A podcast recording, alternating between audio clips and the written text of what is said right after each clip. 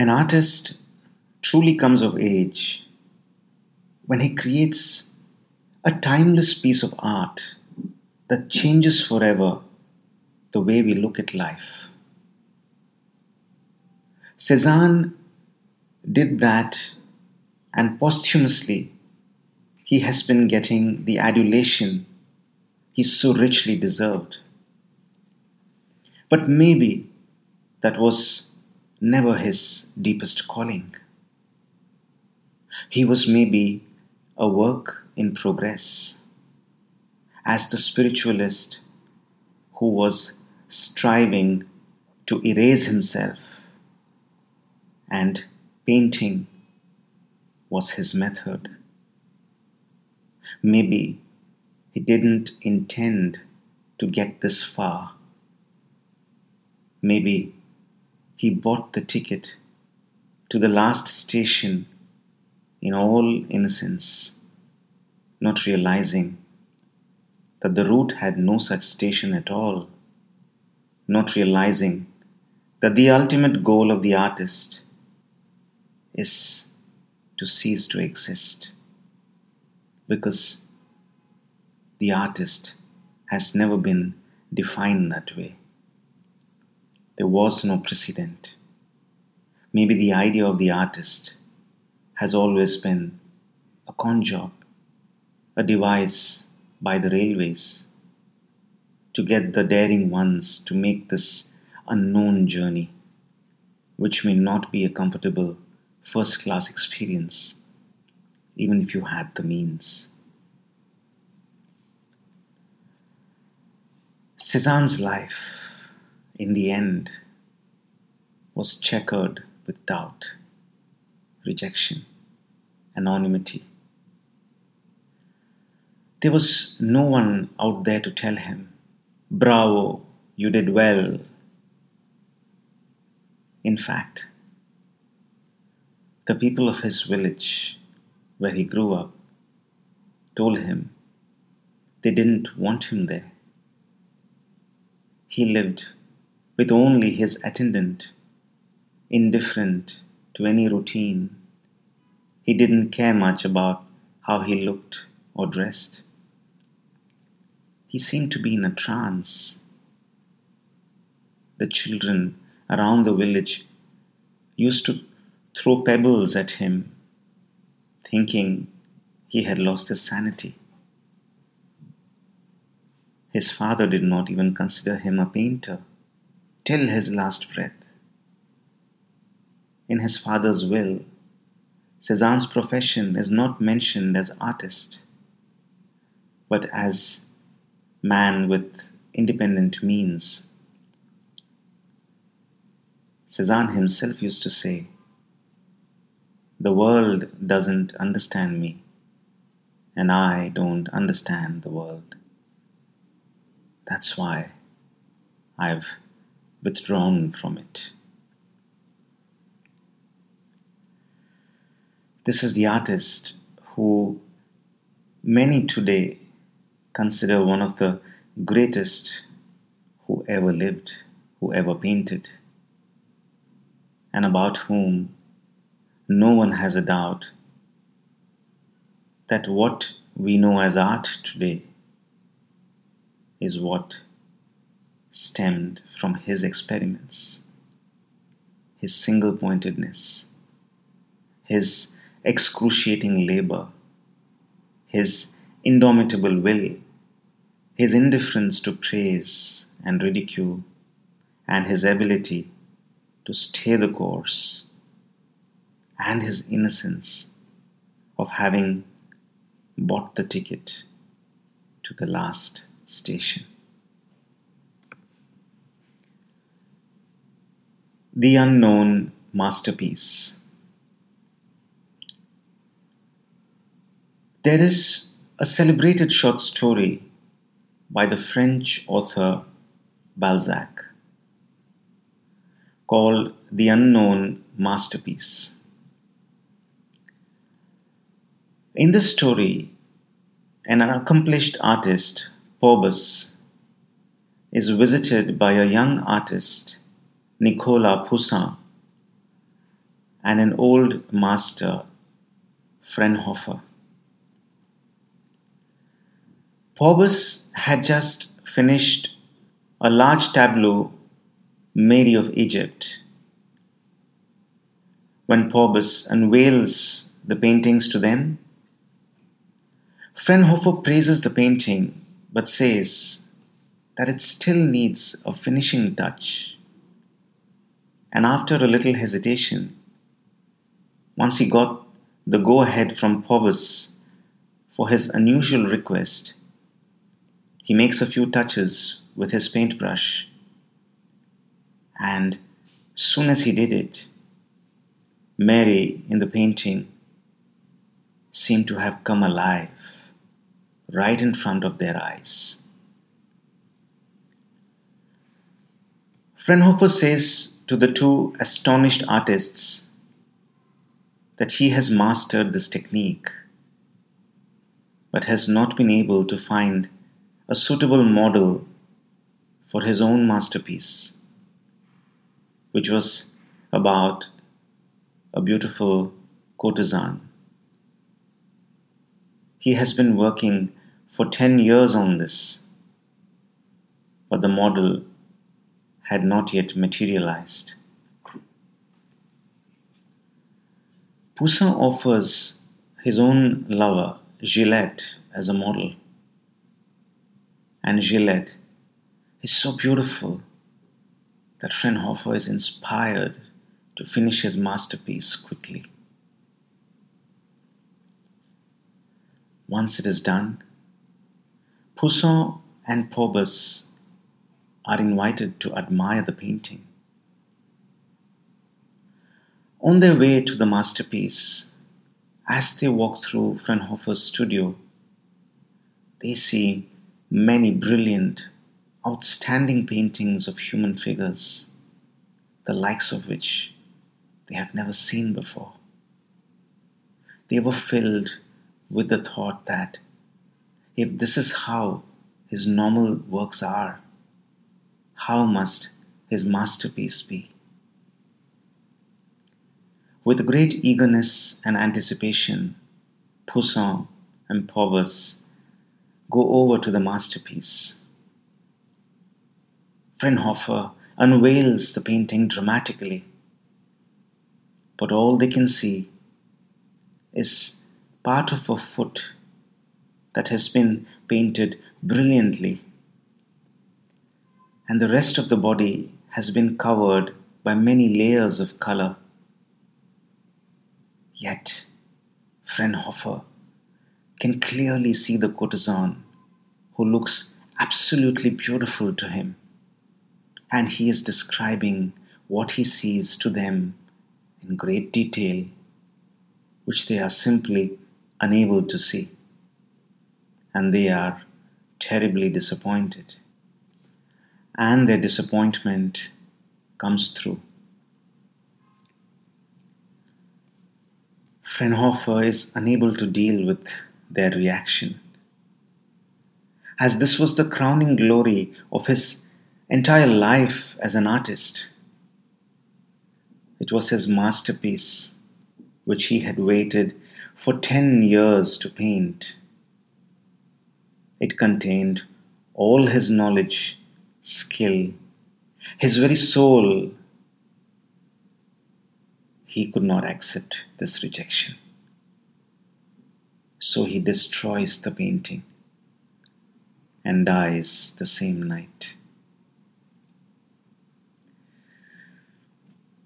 Cezanne is said to have kept a copy of this story under his pillow and read it often.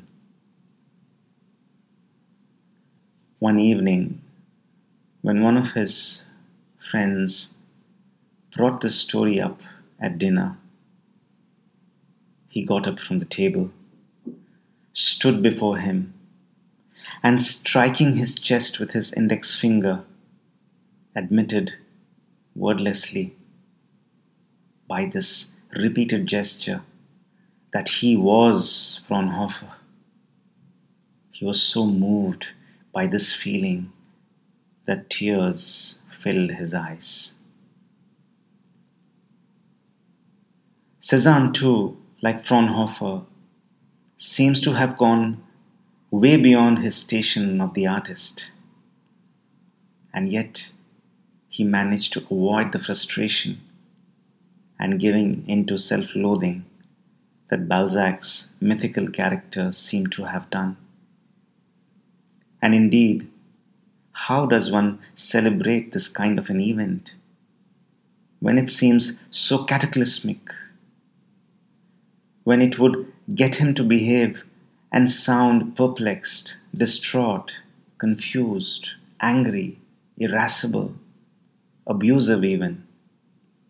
He might rather talk about a looming crisis. When we look at painting or art, there are two components aesthetic contemplation and the action of rendering the painting. The artist has a choice to see if his pleasure comes from the impulse of action or the desire to sit quietly in contemplation. Because contemplation is in the end an impulse that contradicts the impulse to act. Contemplation always holds the promise of drawing attention to the painter rather than the painting.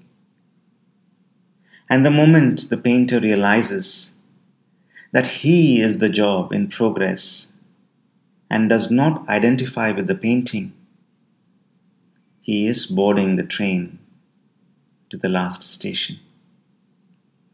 In other words, he is a mess. What Cezanne did was that he kept painting ceaselessly. Had he stopped, well, he said he was Fraunhofer, didn't he? Yes, Cezanne did board that train to oblivion. He had said, The most seductive thing about art is the personality of the artist himself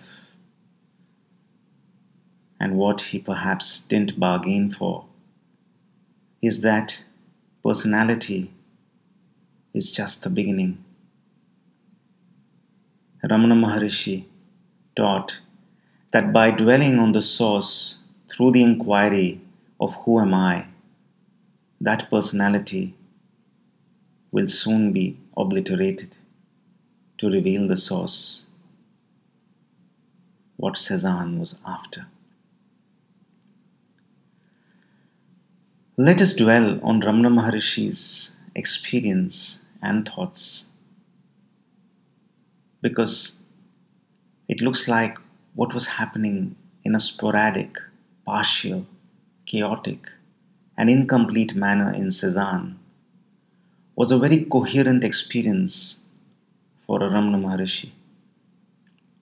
Maybe it was the consequence of not having picked up any activity any form of output so that there was just the person who was the canvas and the job as well with nothing to prove.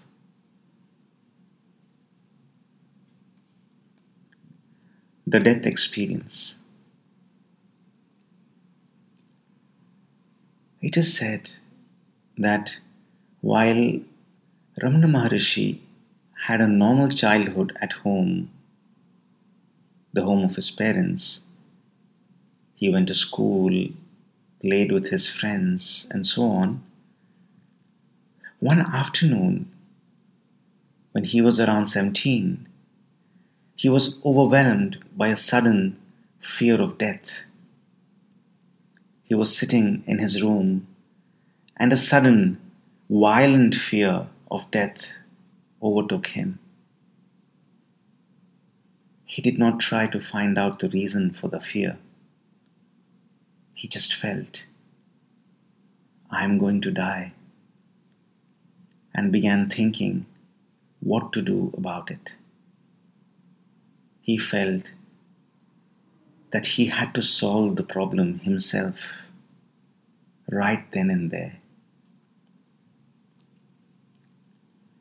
The shock of the fear of death drove his mind inwards, and he said to himself mentally, without actually framing the words, Now death has come. What does it mean? What is it that is dying when this body dies?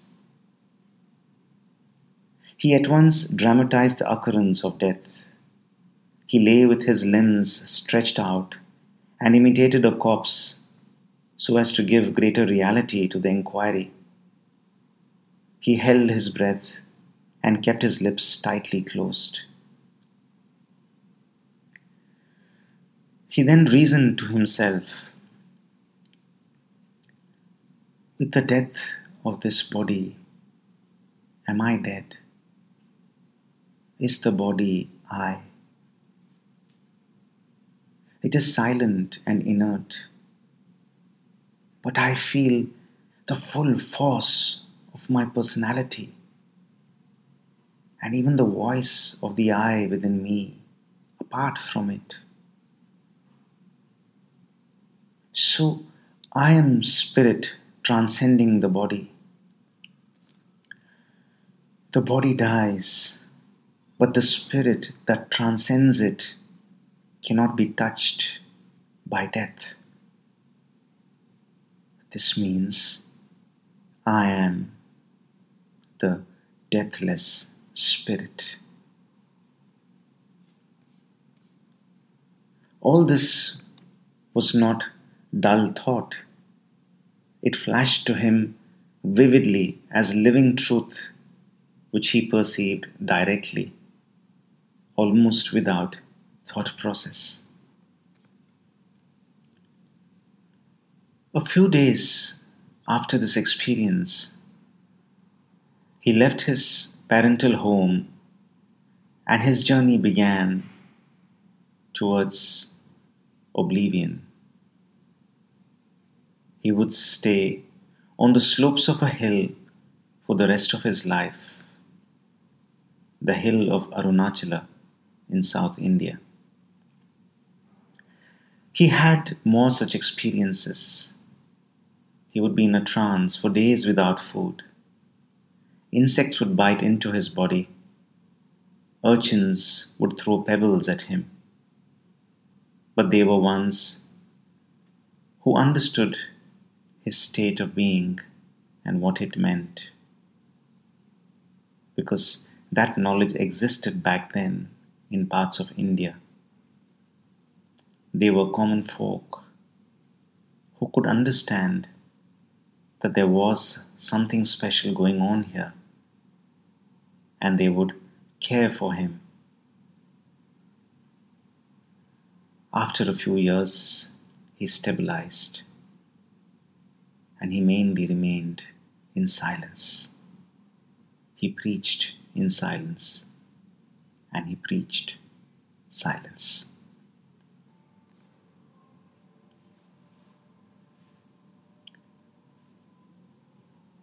So, what made the two travelers choose their respective destinations? One who had a clear death experience knew where he wanted to go. He bought a one way ticket, never to return. Because he had experienced the source and couldn't settle for less.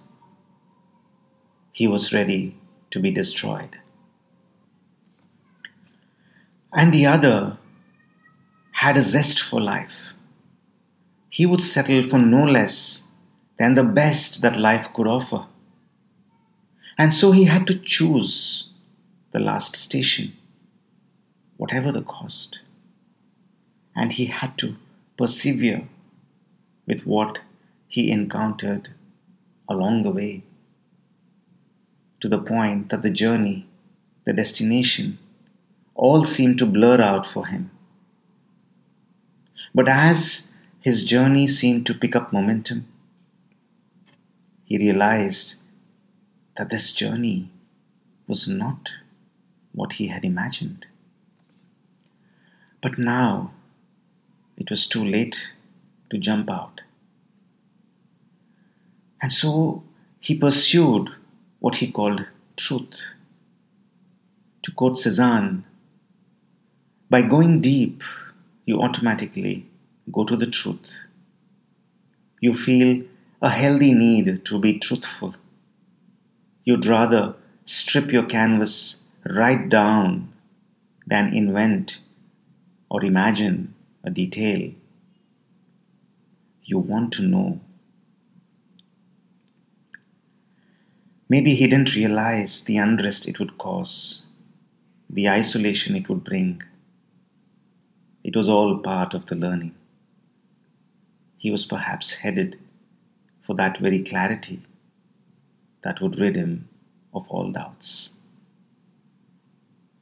Maybe he was headed for a greater crisis.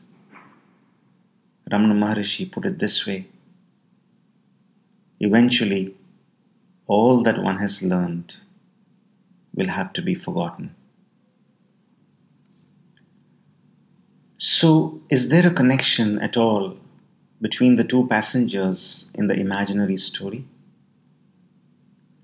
Well, let's just say when what you learned is that which cannot be taught, be sure your teacher is the one who cannot be sought. Lots of love, Bharat Thakur.